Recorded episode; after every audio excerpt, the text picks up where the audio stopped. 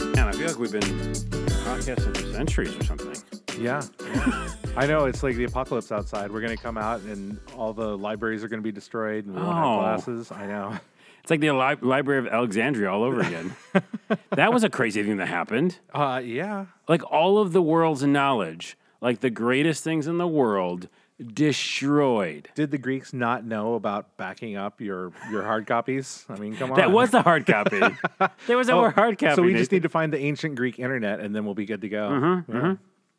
I think it's underground with the mole people. That's, well, yeah. I think that's where it is. They've got the path. Oh, yeah. It makes sense. The mole people would be the IT people of the Greek. totally Mm-hmm, underappreciated. Yep. Yeah. Sitting underground. They have all the information. That's how Atlantis started. It was one of those offshore data centers and it sank and they're just like, we got the data. we got the data. Can I call this podcast We Got the Data? We got the data. We got oh, we got the beat. We got the beat. No, you have the beat. I got the beats. Oh, you have beats and I have one beat? Yeah, well, I have diabetes. Oh shit.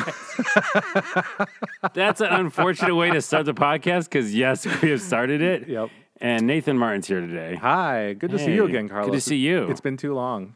It's been way too long. Mm-hmm, Like uh like a year or something? I think so, at least. Yeah. Jeez. Not even, you know, it's funny. I figured we would have crossed paths in one of the many events that we go to or host. Oh yeah. And I think the last time I actually saw you was at Raygun when you hosted a live podcast with Kelsey and, uh, That's and right. a couple other people. Hmm? Yeah, the video game break, Yeah, yeah. uh, which is still a good show, and I really appreciate it. And I uh, thank everybody who came out and was on that show. Mm-hmm. Um, I want to say this real quick. Didn't talk about this pre podcast because we had a couple drinks and some pizza Mm-hmm. at the A Pizza Mart, which is a great place. Oh, yeah. They want to give us some money. A Pizza Mart. They don't need to give us money. It's a great place. Give Um, us pizza. Yeah, that's true. Oh, by the way, look what I have video game pizza. Sure. Nice. yeah. That's awesome. It's under a shirt, so it doesn't really make a difference, but. It's a secret secret pizza. It's a secret shirt, secret pizza shirt. Uh, I started podcasting again. I podcasted before in the past in San Francisco, but I pod- started podcasting again because of you, because of me. you Nathan. Really? I literally came back Mm-hmm. in 2014 to Seattle from being in SF and doing crazy things. Mm-hmm. Google, you'll find it. And I was like, what should I do? I like video games. I worked on a lot of different things. I did call a lot of lot things of back then. things, I know. But I, I was like, well, let me go on this uh, podcast this guy has. You know, he seems cool. That was the Seattle Retro Gaming Podcast, now defunct. Pew, Don't- pew, pew. Don't look it up. Wait, I can take back my pow, pow, pow. Never mind. it's uh, blank, blank, blank. blank, blank, blank, blank, nothing there, blank, blank, 404. Yeah. um, no, so I went on that with uh, Kinsey, you and Mm-hmm. Kinsey, And Rob, and Rob was there. now the director of the uh, operations at the Living Computers Museum. I was going to say that. Famous plug. I love the Living Computer Museum. If you're in Seattle, Oh, go to it. They're doing amazing things, and a lot of it is because of Rob. He's a fantastic networker, and he has made some amazing things happen there. They have Totally. like they had, they had like a Back to the Future night there, and they have uh, this awesome little '80s arcade setup. Have you seen that? I have, yeah, yeah. you go in and they've got like the shag carpet and the and the old Yeah. TV and some arcade machines. It's Um, so cool. Yeah, Rob's doing an amazing job there. Yeah, I appreciate it, and I appreciate uh, that podcast because that's how I basically decided to do podcasting again. That's awesome. Wow. Yeah. I'm I'm flattered. I- I'm really happy that my uh, you know crappy attempt at making a podcast to try and promote our our uh, Seattle Retro Gaming Expo uh, inspired somebody to do something cool. Well, here's what it is. I think what it, we talk about this actually um, pre-podcast as well, but when you kind of go and do something, and if you have that kind of fire that burns in you to do something, things happen that you didn't expect. People can take away, have a lot of different takeaways from what you're doing, even though you might think it's shit or you might think it's okay or whatever. But then it does influence people. Like people get affected by a lot more things than you think. Yeah, you know, I, I um, have experienced that a lot recently, and I know we'll get into kind of what I'm doing and and um, the things that are happening in my life right now. But recently, because of what I've been going through, I have I've been calling it cashing in karma checks um, because I've spent a lot of time in the last ten or fifteen years creating things that I want to exist. And I think that that's really like it's another way of saying that if you're passionate about something, it will be successful. But uh, the way that I like to think of it is if you want something to exist and it doesn't, you should make it happen because if you want it to exist, chances are many other people want it to exist Yes. as well. Exactly. Yeah. Yeah, and then that can create these ripple effects, which is similar to the butterfly effect and all that stuff. Yeah. It might sound crazy, but it's true. And all of a sudden, a lot of things exist Mm-hmm. because of Seattle Retro Gaming Expo. The Seattle I'm Retro just Gaming saying. Expo um, brought a lot of great things together. It brought people together. I know people have used us as references to get good positions at companies. Um, on a personal level, it's in, it's uh, inspired me to create the question block, which is my monthly video game Yes. pub quiz, and that's going really well. So I'm really happy about that. And uh, that desire to see something that doesn't exist is what led to uh, the Kickstarter that uh, that I'm running. Which you can go right into right now. So let's talk about that. Okay, Your Kickstarter. Let's start with that. Mm-hmm. Um, how uh, how pluggy do you want me to be? I can give you the spiel. if you plug want. as you want. plug it up. All right. Plug all the. no, I don't want to say that. Do you have an, do you have an industrial toilet? Because I'm going to plug it up. wow, I was going a different way, and you went with a different way, and now I don't want any of the ways. Well, you know, I'm not eating very well during this Kickstarter. we, by the way, we could have a separate By podcast. Um, my table, by the way. Let's let's talk about my body habits. Let's do that. but we could have an intestinal problem issue podcast because I have problems. Mm-hmm. well, you know, does a bear shit in the woods? Because our company, Wooded Realms, wow. I don't know where to go with that. I don't either. Please disregard that if you're planning on buying a table. So it's wooded realms, It as is. in wooded, like R- yep, like uh, like a W O D forest- E D, wooded. Yep, forest realms here. Uh, if you are watching the uh, Video version, you video get a version. treat. You can see our uh, our little postcard here. Uh, so Wooded Realms is the company that I've started with my business partner Michael. He is a, a family friend that I met over dinner one night who uh, owns a factory in China, and uh, his factory produces office furniture. They've done projects large and small for personal and business. They mostly do corporate uh, production for uh, furniture in, in factories in China.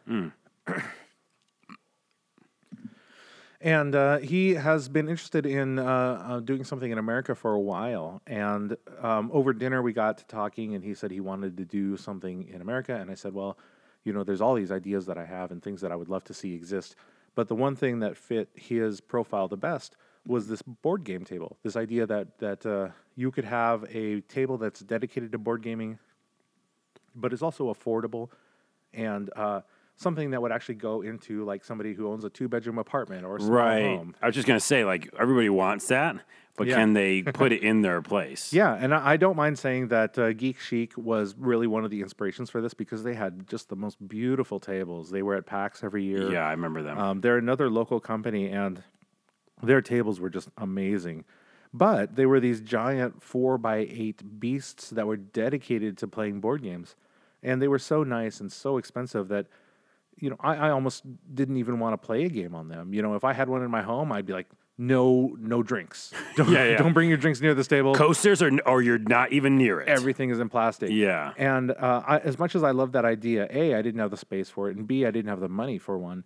So our goal with the Wooded Realms table was to create something that could function as a kitchen table or a dining room table, something that could take daily abuse. Oh, that's so cool. I think I didn't realize it until you just said that. Yeah, I mean that's really dual the goal. usage is Yeah, great. If you look at the table, um, when the cables are unplugged, the lights are turned off, the leaves are on, and the accessories are stowed away, it just it's a table ass table. Yeah. It just looks like a dining room table, nothing you have to explain to neighbors or parents. Right. Why do you got that over in the corner? Exactly. Dice, what are you, D&D person? Yeah. Get out of here. By the way, this is the person who says that. Seriously. Because everybody has a as an aunt like that. yes, yeah. You're staying you're spending too much time in the basement, Harold. Yep. Get da- outta here. My, to my dad, everything, every game is Donkey Kong. Wait, are you playing Donkey Kong again? God. Haven't you got that monkey yet? He- isn't he falling down? Dad, the goal's not the monkey, it's the princess. Yeah, and there's all these barrels. You would understand, Dad. So no, I love that idea. And Mm-hmm. when I sh- when you showed it to me first, and I saw it on Kickstarter, I was like, that makes sense. Gaming tables, it fits you. Mm-hmm, Board gaming, games, video games. It makes sense for Nathan to be involved in this project. But that adds another element. Yeah. and it's probably why you're so successful right now. Because what is that Uh, right we're now? Mm-hmm. we're ten days in, I think, maybe eight days, and we are sitting at uh, two hundred and thirty thousand dollars for our Kickstarter. Yeah, that's great. We're That's very, a very money happy about that. business. Well, And- that's actually really important because you need all that because these are things you've got to make. Oh yeah, for sure. Um, one of the reasons, so i- if you, you know, if any of the listeners are familiar with board game tables, they will know that most of the tables you can find today cost thousands of dollars. They start with a deposit of $1,000 and they take months to deliver because they're handcrafted, they're put together by artisans who use the highest quality Brazilian rosewood and they look fantastic and you can give them to your kids when you die. Our table's not about that. Right, right. Our table's about like your kid's gonna run into the corner of the table with his head and put a dent in it. Yeah. So we want nice hardwood. You know, your kid will heal, but the table, if it gets a dent, it's. I it's love gonna how be the there kid forever. is secondary in that story. Listen, he'll have a gash in his head for the rest of his life. But anyway, But you can wipe the blood off. you can wipe It's the fine. blood off it. No, that totally makes sense, and that again is why I feel like it's it's doing well right now because it's functional. Too. I think so. Yeah, it's been really interesting because uh, as much as I have enjoyed doing um, public events like the Seattle Retro Gaming Expo and PAX and SoccerCon, a lot of that is uh, me standing behind a desk and watching people enjoy themselves, um, which I love doing. I love um, having my library available to people so they can enjoy the games that I enjoyed when I was a kid.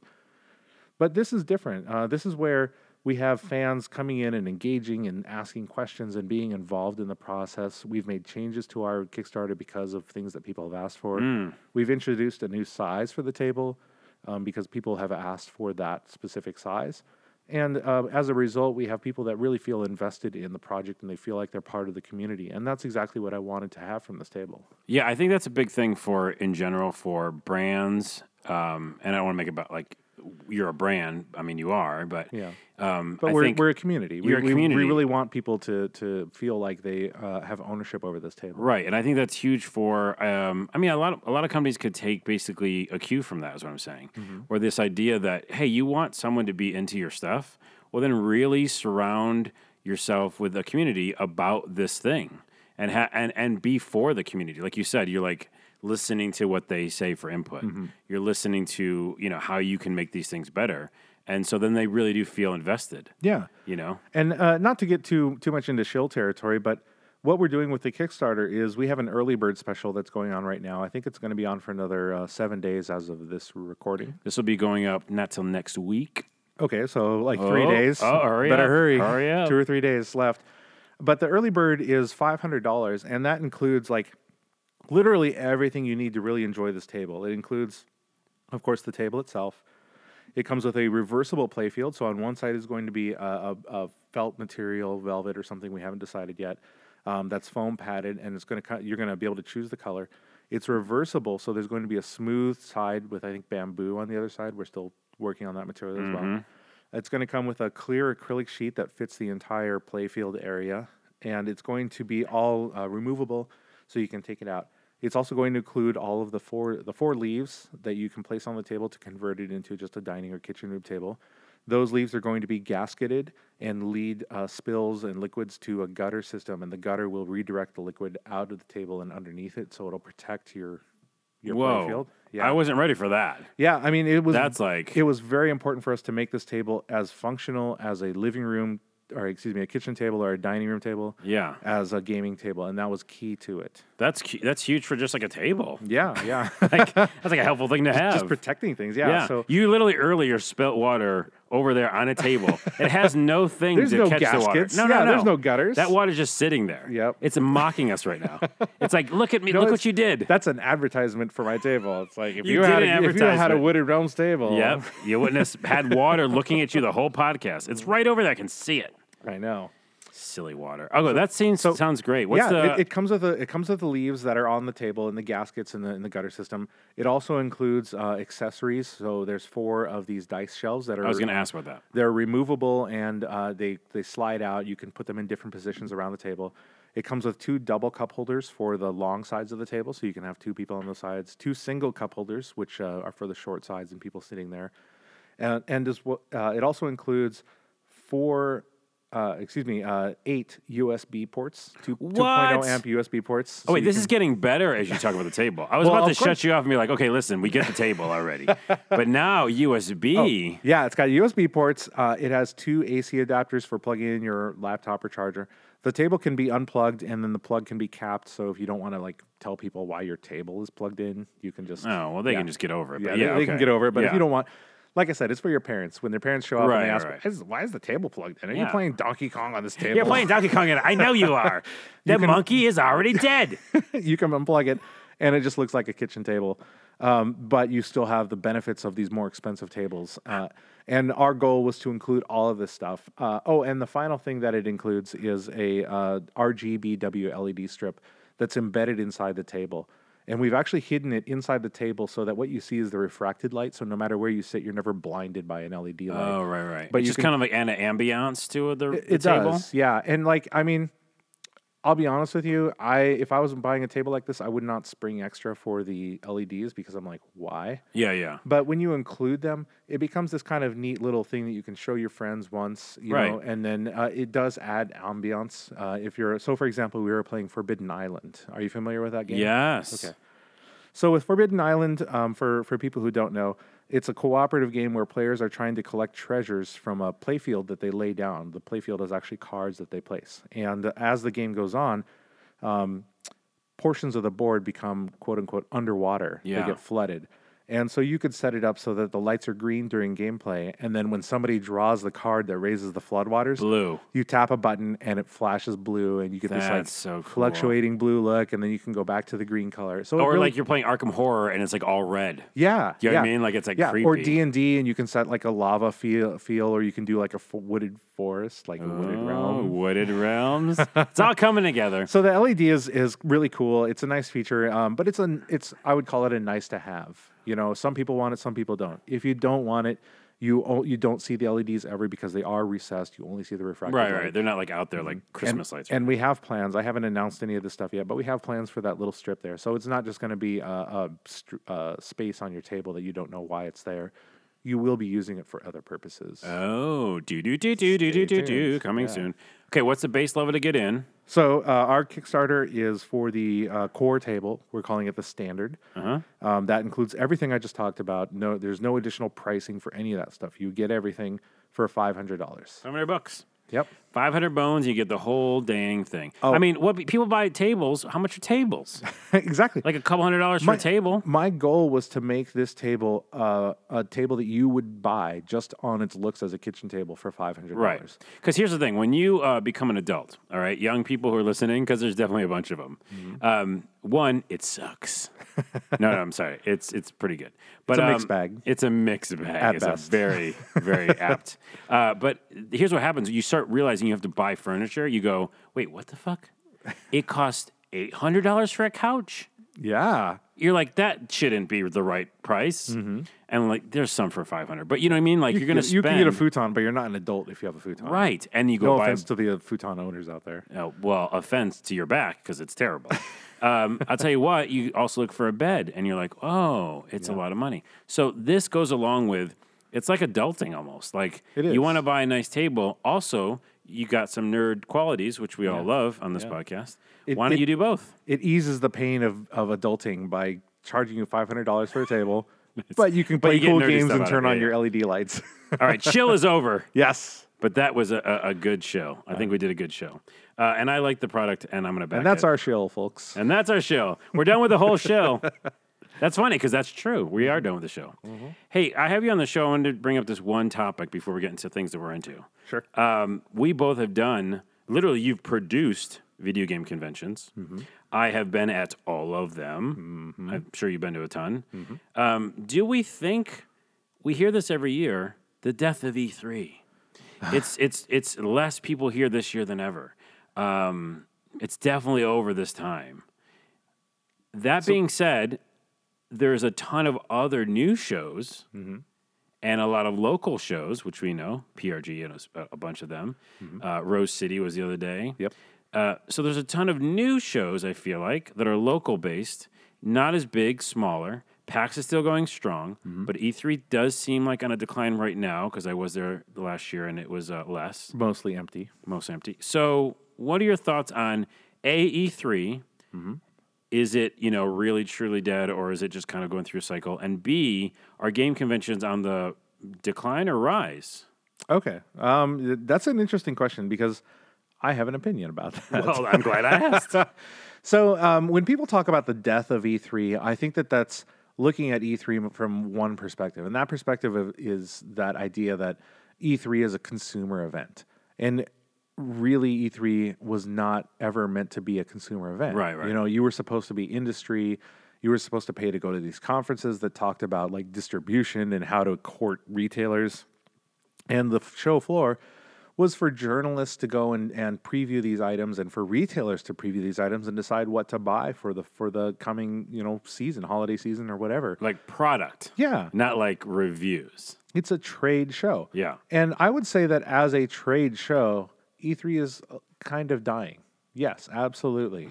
Um, but as a consumer show, E3 is is this this little blossom that's just starting to open up. Interesting. It's And- morphing. Yeah, and what you're seeing is this decline of retailer attendance and retailer pricing and sponsorship, and the rise of um, you know the social media aspect and influencers attending this show that has this cachet of being this elite exclusive experience. And I Right. think we're at that valley right now where um, the retail and the trade show attendance is is at its zenith. No apex. No zenith. Eighth peck is high. Zenith is It's at the, low. it's at the valley. It's at Okay. the bottom. yeah.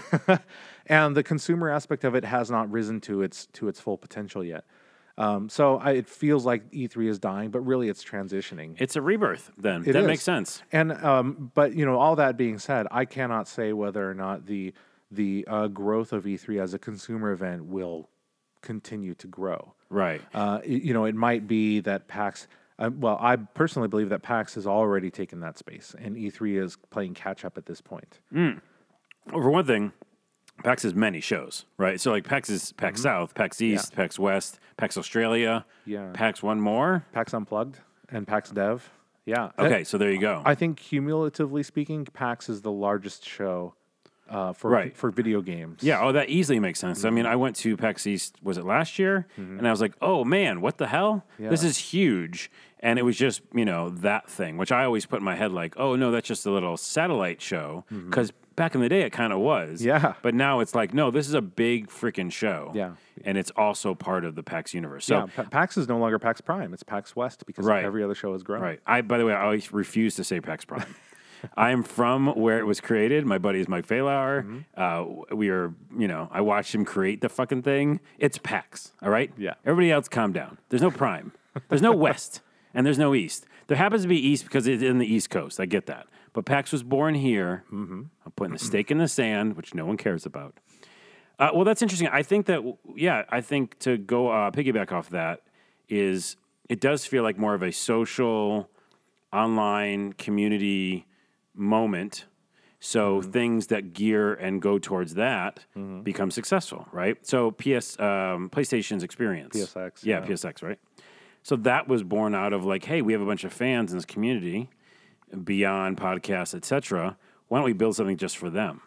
That is hundred percent a community event, really. Yeah. Yeah. I mean, they're selling games, but I don't really feel like they are. I feel like people go to that show because they want to be part of something. and so I, as a as a former Microsoft employee who worked at Xbox, I think that Sony really understands what it means to be a part of the community, and they understand that people want to feel like they're included, like they're a part of something. Hmm. Uh, and PSX is an example of that. I, I doubt that PSX is making Sony money in terms of raw numbers.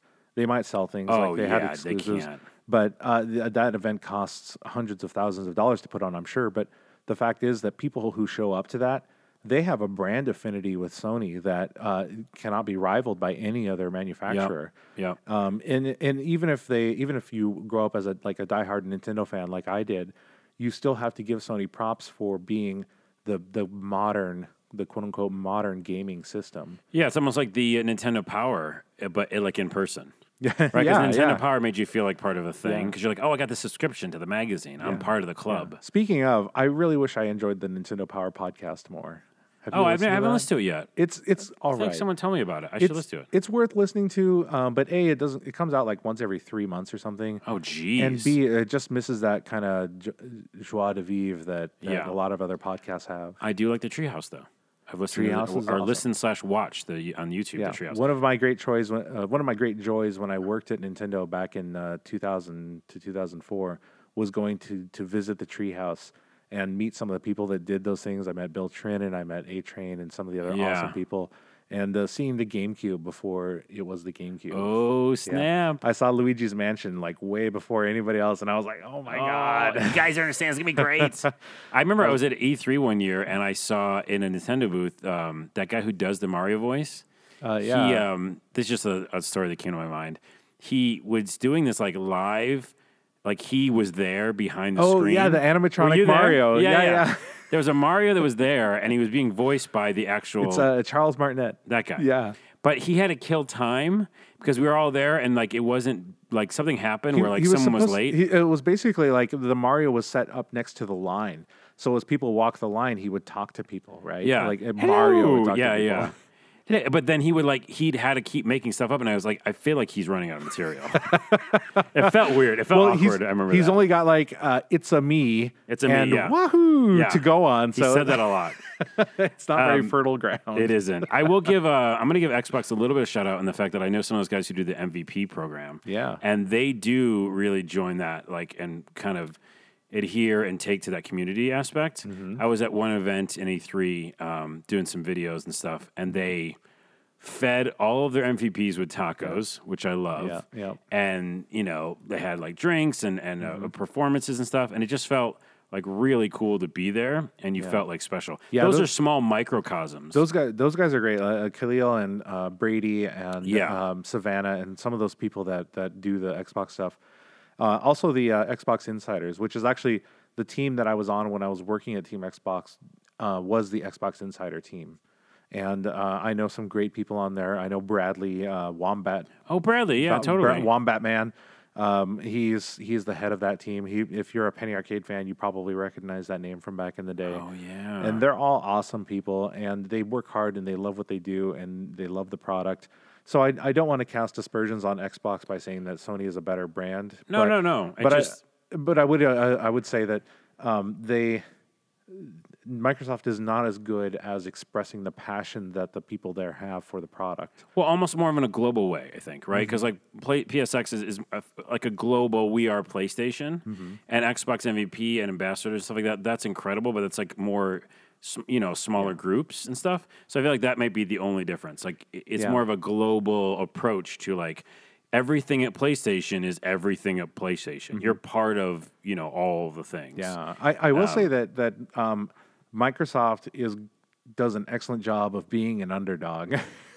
nice. 'Cause they Hey, were- everybody loves an underdog. they I'll tell you were that an much. underdog when the original Xbox came out, and they nailed it. Like they did everything that everybody wanted. They made the product that they wanted, 100%. and that became the Xbox 360. And they did great job of iterating on it and making it and improving it as the time went on. If you look at the original Xbox 360 when it came out and compare it to the Xbox 360 at the end of its life cycle, they're like two different Oh, machines. Yeah, they added all the things. They Yeah. got rid of the original blades and all that kind of stuff. Yeah, and they added like Netflix and Hulu. I mean, that was an innovation on Microsoft's part. And it was because they are a scrappy underdog. And now that we have the Xbox One, they are doing more scrappy underdog awesome things.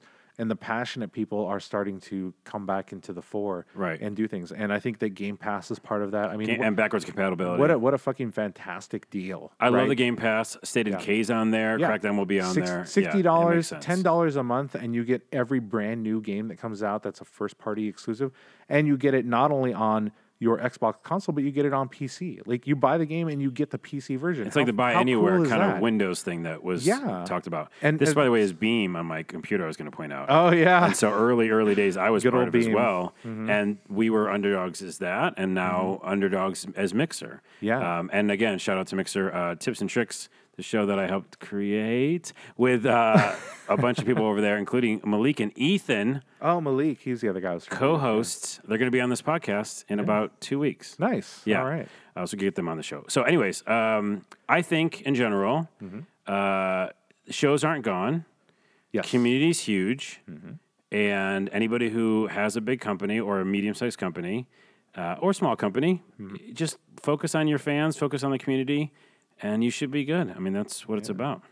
you know, if we want to go back to E3 for just one second. We have one second because we're already All right. E- we're running out of time. Um, I just wanted to say that I think that uh, the, the the thing that I liked about E3 as a trade show was that it was possible to sneak in. You could you could Oh. you could be a GameStop employee, or you could work in like the call center or warehouse at a game company, or even just like a, you know, Fred Meyer or something, Yeah, yeah, or yeah. Target, I guess. And you could come in as a retailer and get in and and like check out Tony Hawk doing like half pipe moves and But and like so Uh, actually forth. Tony Hawk playing Tony Hawk. or Tony Hawk, yeah, on Yeah. his on his skateboard. Yeah, yeah, just the, the- skating that little around. fake skateboard. Oh, I hated that thing. God bless him for trying, but man, I hated that. Yeah. Um, but you- you could sneak in and and, and be You're right. just another person. Yeah. With with the new uh, the, the new brand economy that's coming around and the thing that E3 is trying to become. Yeah. You can't do that anymore. You have to like you have to show them on your phone how many followers you have before you can walk into one of those parties. yeah. And I guess it's like from a com, from a corporate perspective, perspective, that's great because you're only ensuring that the top of the top get in there. But for like schmoes like me who was working in the call center at Nintendo back in the day that just loved games and wanted to see E3, you're losing out on those people, and those people are the ones who become the influencers. So I think that by uh, ignoring people who don't already have a large audience, you're kill, you're destroying your your future as a as a company who who played to the passionate people who can't do anything now but will do something in the future. But don't those people just pay money now? They just have to pay money for the community days. Yeah, but they'll pay just- money for the things that they care about, and they, they don't care about things that couldn't they couldn't get into. Right. Oh, right. Yeah. Yeah, it was. I remember there was a time period where the people were just like making up websites and in the negative way, right? Not Oh the yeah, yeah, positive way. right. Like, I've fif- got a 50 website. fake reviews, yeah, of yeah, yeah. whatever. Angelfire.com and it's like, yeah, I make video games are awesome.com. It's a thing. Or but, dot but org. you know, those people, the people who put in that effort and really tried to get in there, are the ones who are now like m- community managers That's and true. marketing That's people. 100% true. Yeah, and those are the people that like uh, they if they got in and they got to see Namco doing their weird shit that never came out, then they're ex- enthusiastic about Namco and they're excited to meet the Namco people now. They might be working at Namco. Impressions, impressions are big. Oh. Yeah. We started the podcast with Butterfly Effect. It's true. Uh, real quick, let's move on to games. We have maybe 15 minutes left, maybe 10. Okay. Uh, Dragon Quest 11 I'm playing. Uh, I want to talk about it half a second on the podcast. Please, I I'm super excited because I have my fucking my uh, pile of shame is growing by the day because of the Kickstarter and all it's doing. Uh, the, in fact, I Hmm. What is on your pile, Sam? I pre-ordered Uncharted Lost Legacy. Oh my and goodness. I haven't even touched it. I have- That's an oldie. I know, At right? this point. uh, God of War. I really want to play God You of haven't War. fucking even. T- No, don't tell. Does the boy die? I No, don't know. Oh. Everybody don't dies. tell me. Everybody dies. Thank you. Spoiler. Thank you. Everything is actually Pac Man and Donkey Kong. and guess what? You still have to kill the monkey at the end. yep. I, it's gotten so bad. My dad has stopped asking me to play Donkey Kong. That's how bad it is. Dun, dun, tsh. Let me tell you what God of War is one of my favorite experiences of this console generation. Awesome. That's good to hear. Okay. And the other favorite experience of this console generation Dragon Quest 11. Okay, tell me about it. I The want to short version is this if you like JRPGs, or if you're like me and have liked them in the past but haven't had one to like got to get into for a while, Mm-hmm. it's a perfect welcome home moment. Hmm. You know, you're like, what is good about a good, and again, it's turn based. JRPG. I looked at a lot of the trailers and I thought it was similar to some of the uh, Nino Kunis of the world and stuff, where it's action based and uh, but some traditional kind of know Mm-hmm. the way um, Final Fantasy's going. armors now. and like Final Fantasy's going. Uh, it isn't. It's traditional turn based. Uh, you set up party members to do what you want. You can, you know, pick their orders, or and you can give them orders, or you can have them do what they want and fight uh, realistically, or you know, heal people. So it's old school. But man, when you have grown up with that, like both of us have, and you have been away for a while, it's like coming home. Um, uh, Kotaku has an amazing two series video, like two different videos. I forgot the guy's name and I apologize, but I'll put a link in the show notes. He did an amazing video and it it's just like, I don't know, 10, 15 minutes of explaining why Dragon Quest in general is awesome, but also why this is great. Dragon Quest Eight, I think, was the last one that we all had in the US. Uh, and that was PlayStation 2. Fucking PlayStation 2? didn't didn't ten come out on the 3ds? Was that- 10 yeah okay we're talking like i think traditional style was 10 traditional right? style too A, Mm-hmm. a console JRPG. yeah console jrpg i guess handheld they had a bunch of different variations offshoots and 11 was the last one but that was an mmo Mm. which we didn't get so i mean not 11 i'm what was it Mm-hmm. That was eleven. Builders, the the the Minecraft copy. Is that what you're talking about? no dragon quest builders is something different what's the one that was now do i have to use the internet there was Uh, We the have mmo ten minutes. We have ten minutes. Okay. Well, anyways, there's an MMO. I won't go into it. There's an MMO, and we didn't get that one, but we because they didn't want to bring it over. Yeah. But we we, we needed a traditional one. That's what this is. What the guys in Kotaku said is 100 percent right. It's perfect for take a shower, relax, get all ready for bed, jump into Dragon Quest Eleven. You get some levels. You had that little perfect carrot on the stick moment where like, oh, we just got to a new town, and this person says we should go over there because that person don't want to talk to you, but this person does, and they might be, help present the story along. And then also, there's a cat suit that you can wear if you buy it, and you gotta sell and buy and sell and buy that RPG mechanic stuff. So you get a bunch of stuff, you buy the cat suit, you wait, you talk to the mayor, you level up in the fields against the monsters, and then you go to bed relaxed, and Accomplished. accomplished, and even if your boss is a shit and your world is fucked, you're like, I got that sword, and the mayor knows who I am.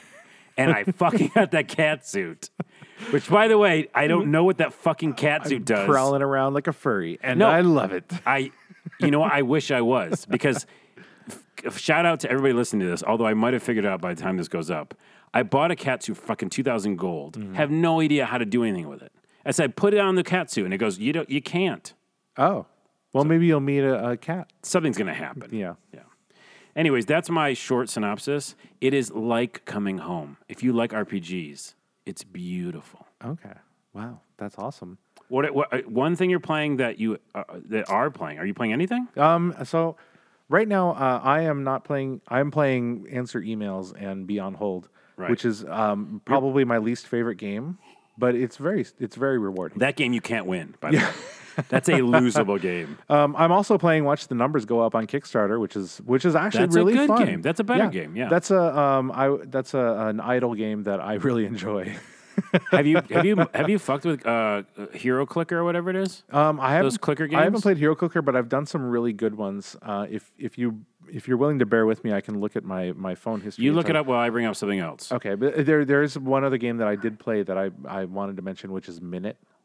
Oh, That's the game. It's a black and white game. I love that game. where you yeah you die every sixty seconds, and I just think it's a fantastic concept. It turns an RPG into bite sized chunks, so you can play literally for like three minutes and make progress. And I love that about it. When you were talking about Dra- uh, Dragon Quest Eleven. Uh, I was thinking about like how much I love Dragon Quest One now more than I did when I was a kid, um, and it's because in Dragon Quest One, it's such a small, by today's standards, RPG. Right. That like you can go, just get to the next town and you Yes. feel accomplished. Yep. And uh, the numbers are so low.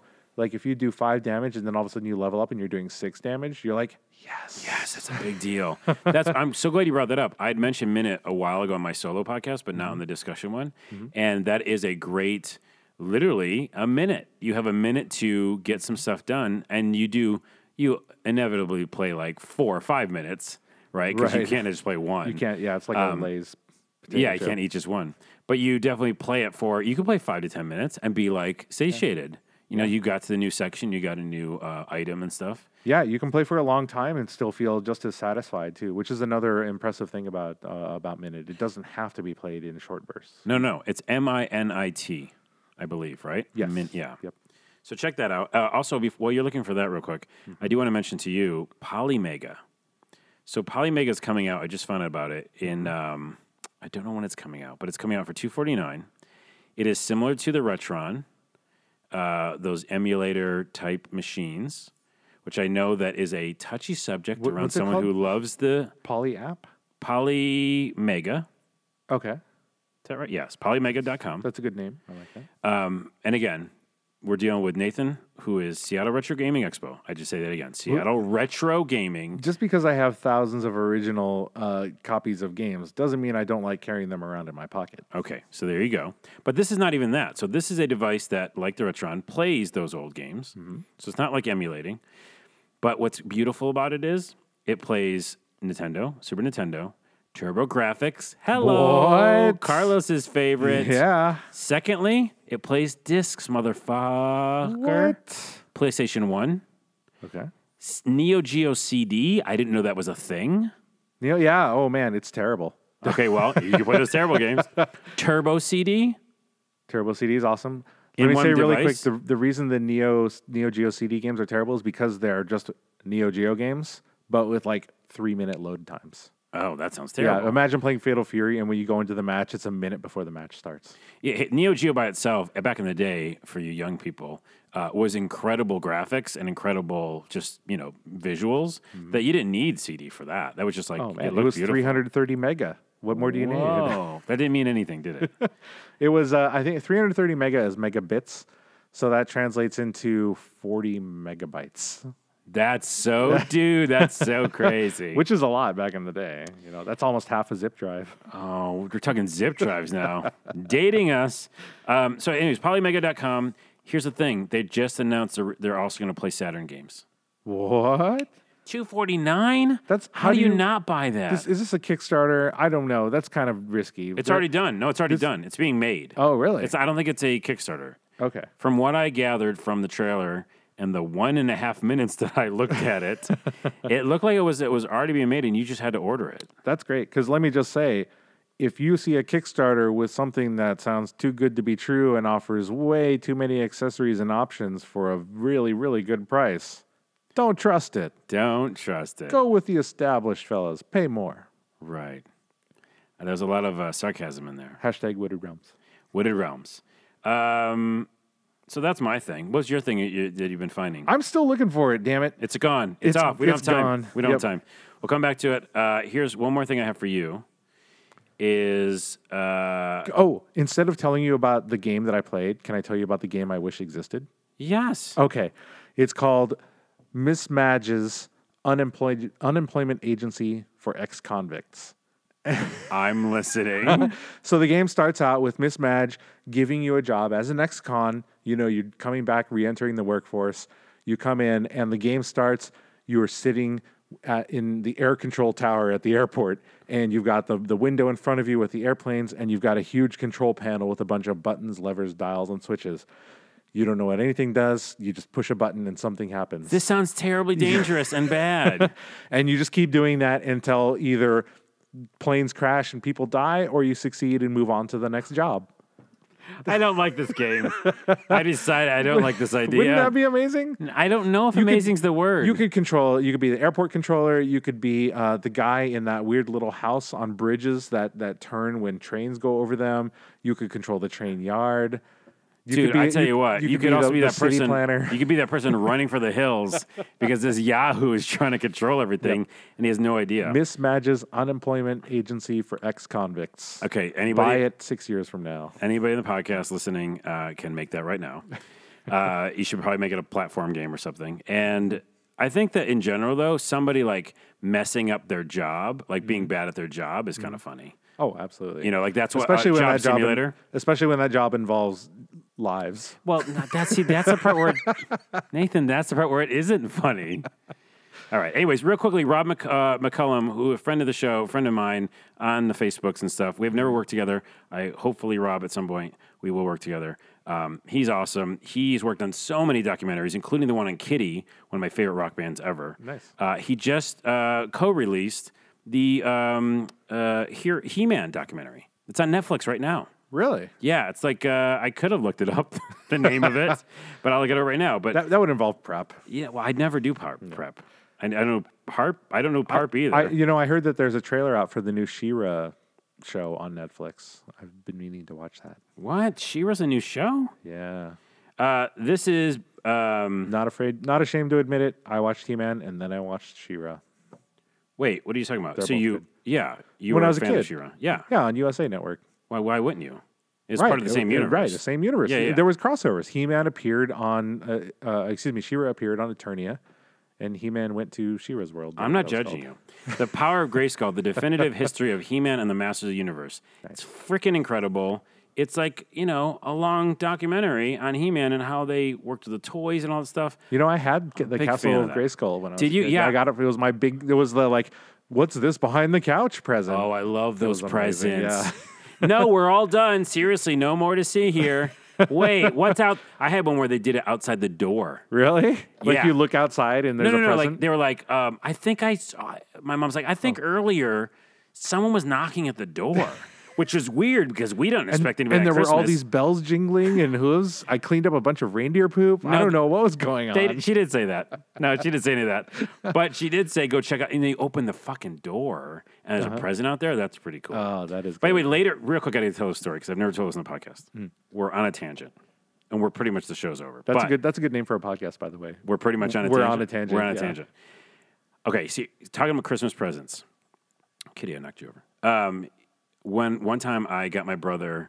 Um, should I tell you what the present is? No, I'll tell you. After. No, yeah. I, I was gonna. I had money. I had just started working at Amazon.com Mm. in 1999 because I'm a million years old, and um, I was Fill- making. Mm. and filled with re- regrets of not keeping the shares. yes, I am. Yeah, me too. Well, I needed the money because at the time we sold them because we had to like live. Mm-hmm, Anyways, I was making about ten dollars an hour, which back then was pretty good, Mm-hmm.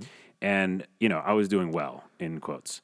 Uh, my brother didn't know that I was doing probably as well as I was, and I kind of downplayed it. And he wanted like uh, Smart move. yeah, video games and stuff like that for Christmas. So I had him um, come over to the house, and we did Christmas in my house. Did all the presents, no, all small little things, you know. And I was like, "Oh wait," pulled a mom. There's something in the other room. I think I forgot. Yeah, and then he's like getting excited, which is cool. I bring out this box that was like huge, massive box, and he opens it up, and it's that classic. There's a box inside a box, and there's Yep. like fucking Yep. a you know Russian dolls. weird shit inside. Mm-hmm. He finally gets to the small box inside. He's like, "What the fuck could this be?" It was the GameCube. What? It Uh, blew his mind. he like lost his shit. I had a picture of it for a while, and it was his his his just eyeballs were just like out of his face, and it was one of my favorite moments. That's awesome. That is awesome. Because he no ex- he had no idea that I was doing so well at work, Mm-hmm. you know, and I never even mentioned it. I knew that that was the system he wanted. So yeah, so to have like this thing just pop out of nowhere, out of like twenty out boxes. of twenty boxes, Talk about rewarding effort. Yeah, I worked on that. All right, one more thing, and then we're gonna go because we're freaking already over, and we have to do the after part. Um, what can I pick? Night in the Woods. Oh, I, I want to give a shout out to Tim Heidecker from Tim and Eric. Do you like that show? Do you, do you like Honestly, that I've show? never watched it. I, I, you know, speaking of piles of shame, the Tim, new I'm Venture sorry. Brothers has started. Uh, Okay, so Tim and Eric are amazing, and anything that Tim does, I'm gonna do. He, I want to give him a shout out because believe it or not, Tim and Eric was amazing. As you and I both know, when you're when you have a company behind you, your shit can be like bigger than it really is. Like it's awesome, Yeah. but it also gets marketing and freaking commercials. Right. Tim and Eric had, you know, was Adult Swim and all that stuff, right? So while that was amazing by itself and Rules Rules and all that shit, um, he went to like kind of do his own thing now, you know? And one of the things he did with, I want to say Comedy Central, I think that's right, but uh, on cinema at the cinema. So him and his friend basically review movies in an awkward kind of way. But then it also tells a story about the two characters who are doing it and their backstory, like all like weird, like angers and frustrations and weirdness, right? Right. And they really take it to like to another level because they're one of the whole seasons is just them in court because like Tim killed someone, you know, like like that's uh, a whole arc. See, it is funny when it involves lives. I guess it is. I guess I was wrong. But so anyway, so on the sem- on seminar at the seminar, find that. But also, he's doing this new show that literally has the amount of same amount of viewers as we do, which is, I mean, Mm-hmm. Wow. both of us is great. I mean, that's a kind of like maybe not as great for him, good for me. I you don't guys know. should do a link share. Well, I definitely want to be on his show. Uh, but the, here's the thing: anybody can be on his show because it's called Office Hours, and you just call in on the telephone. Oh no shit. Yeah, and he's just there That's awesome. just giving you shit. So be prepared. And then he talks to you and he asks how he can help. And it's freaking great. There was a there was another podcast like that. I, I can't remember who did it, but uh, it was essentially he would have it was some com- comedian like Chris Gethard maybe, Mm. uh, where uh, he would just have a phone line open and people would call. Yeah. And the one rule was that he could not hang up. He had to wait for the other person to hang up, and it like was supposed to be funny, but it became very heartfelt. He had people calling who had like depression issues and people who had questions and Oh, yeah. insomnia, and it just became a much more. Much more than just a comedy podcast. That's what happens when you enter in h- human lives and discussions. Like, that's what happens, you know? Yeah. Uh, we're done with this podcast because we have to do the after part. Nathan, thank you for being here. Thank you so much for having me. What's the website again? Uh, the website is woodedrealms.com. We're still live on Kickstarter. Uh, if you look for Second Breakfast Board Game Table, that's 2ND. Pew, pew, pew. Yeah. Breakfast out. board game table. Please do check it out. Tell your friends, uh, not just because I want you to buy the table, which I think you would be happy with it, but because you know I I did recently get laid off. I, I like to say I fired Microsoft and uh, started doing this full time. Yeah. and I would love for this to to this is my dream job. I would love to continue doing this. So if you like supporting people's passions and letting people do what they want, um, consider pledging. Consider telling your friends. This show's over. But that is a, it's a good show because it's it is about humanity and it's about um, It's about lives. It's about lives. it's about creativity and saving lives. Do you want to save a life or do you not want to? Uh, Twitter, ONAWA is me, and youtube.com slash C slash a lot of things. That's where this video will be, as well as clips from it. Our funny quips will become clips, Mm-hmm. All right. and that will be there. And that's it. See you later. Bye. We got to go. What? Ah, my, my I'm on. Oh, you- I'm where are on you on Twitter, Twitter? at another fluke. Another I'm on, Fluke. I'm on everything at another fluke, and uh, my uh, Kickstarter is on everything at Wooded Realms. Bam. At whatever. See, everybody has a Twitter. There you go. Well, we have a Twitter too, but I don't Check out the Insta. Our, our Instagram is pretty cool. Insta. Yeah. You said you use the short term. I know I'm like 20 years younger now, right? All right. Kitty says this show is freaking over. Or I'm 20 years older.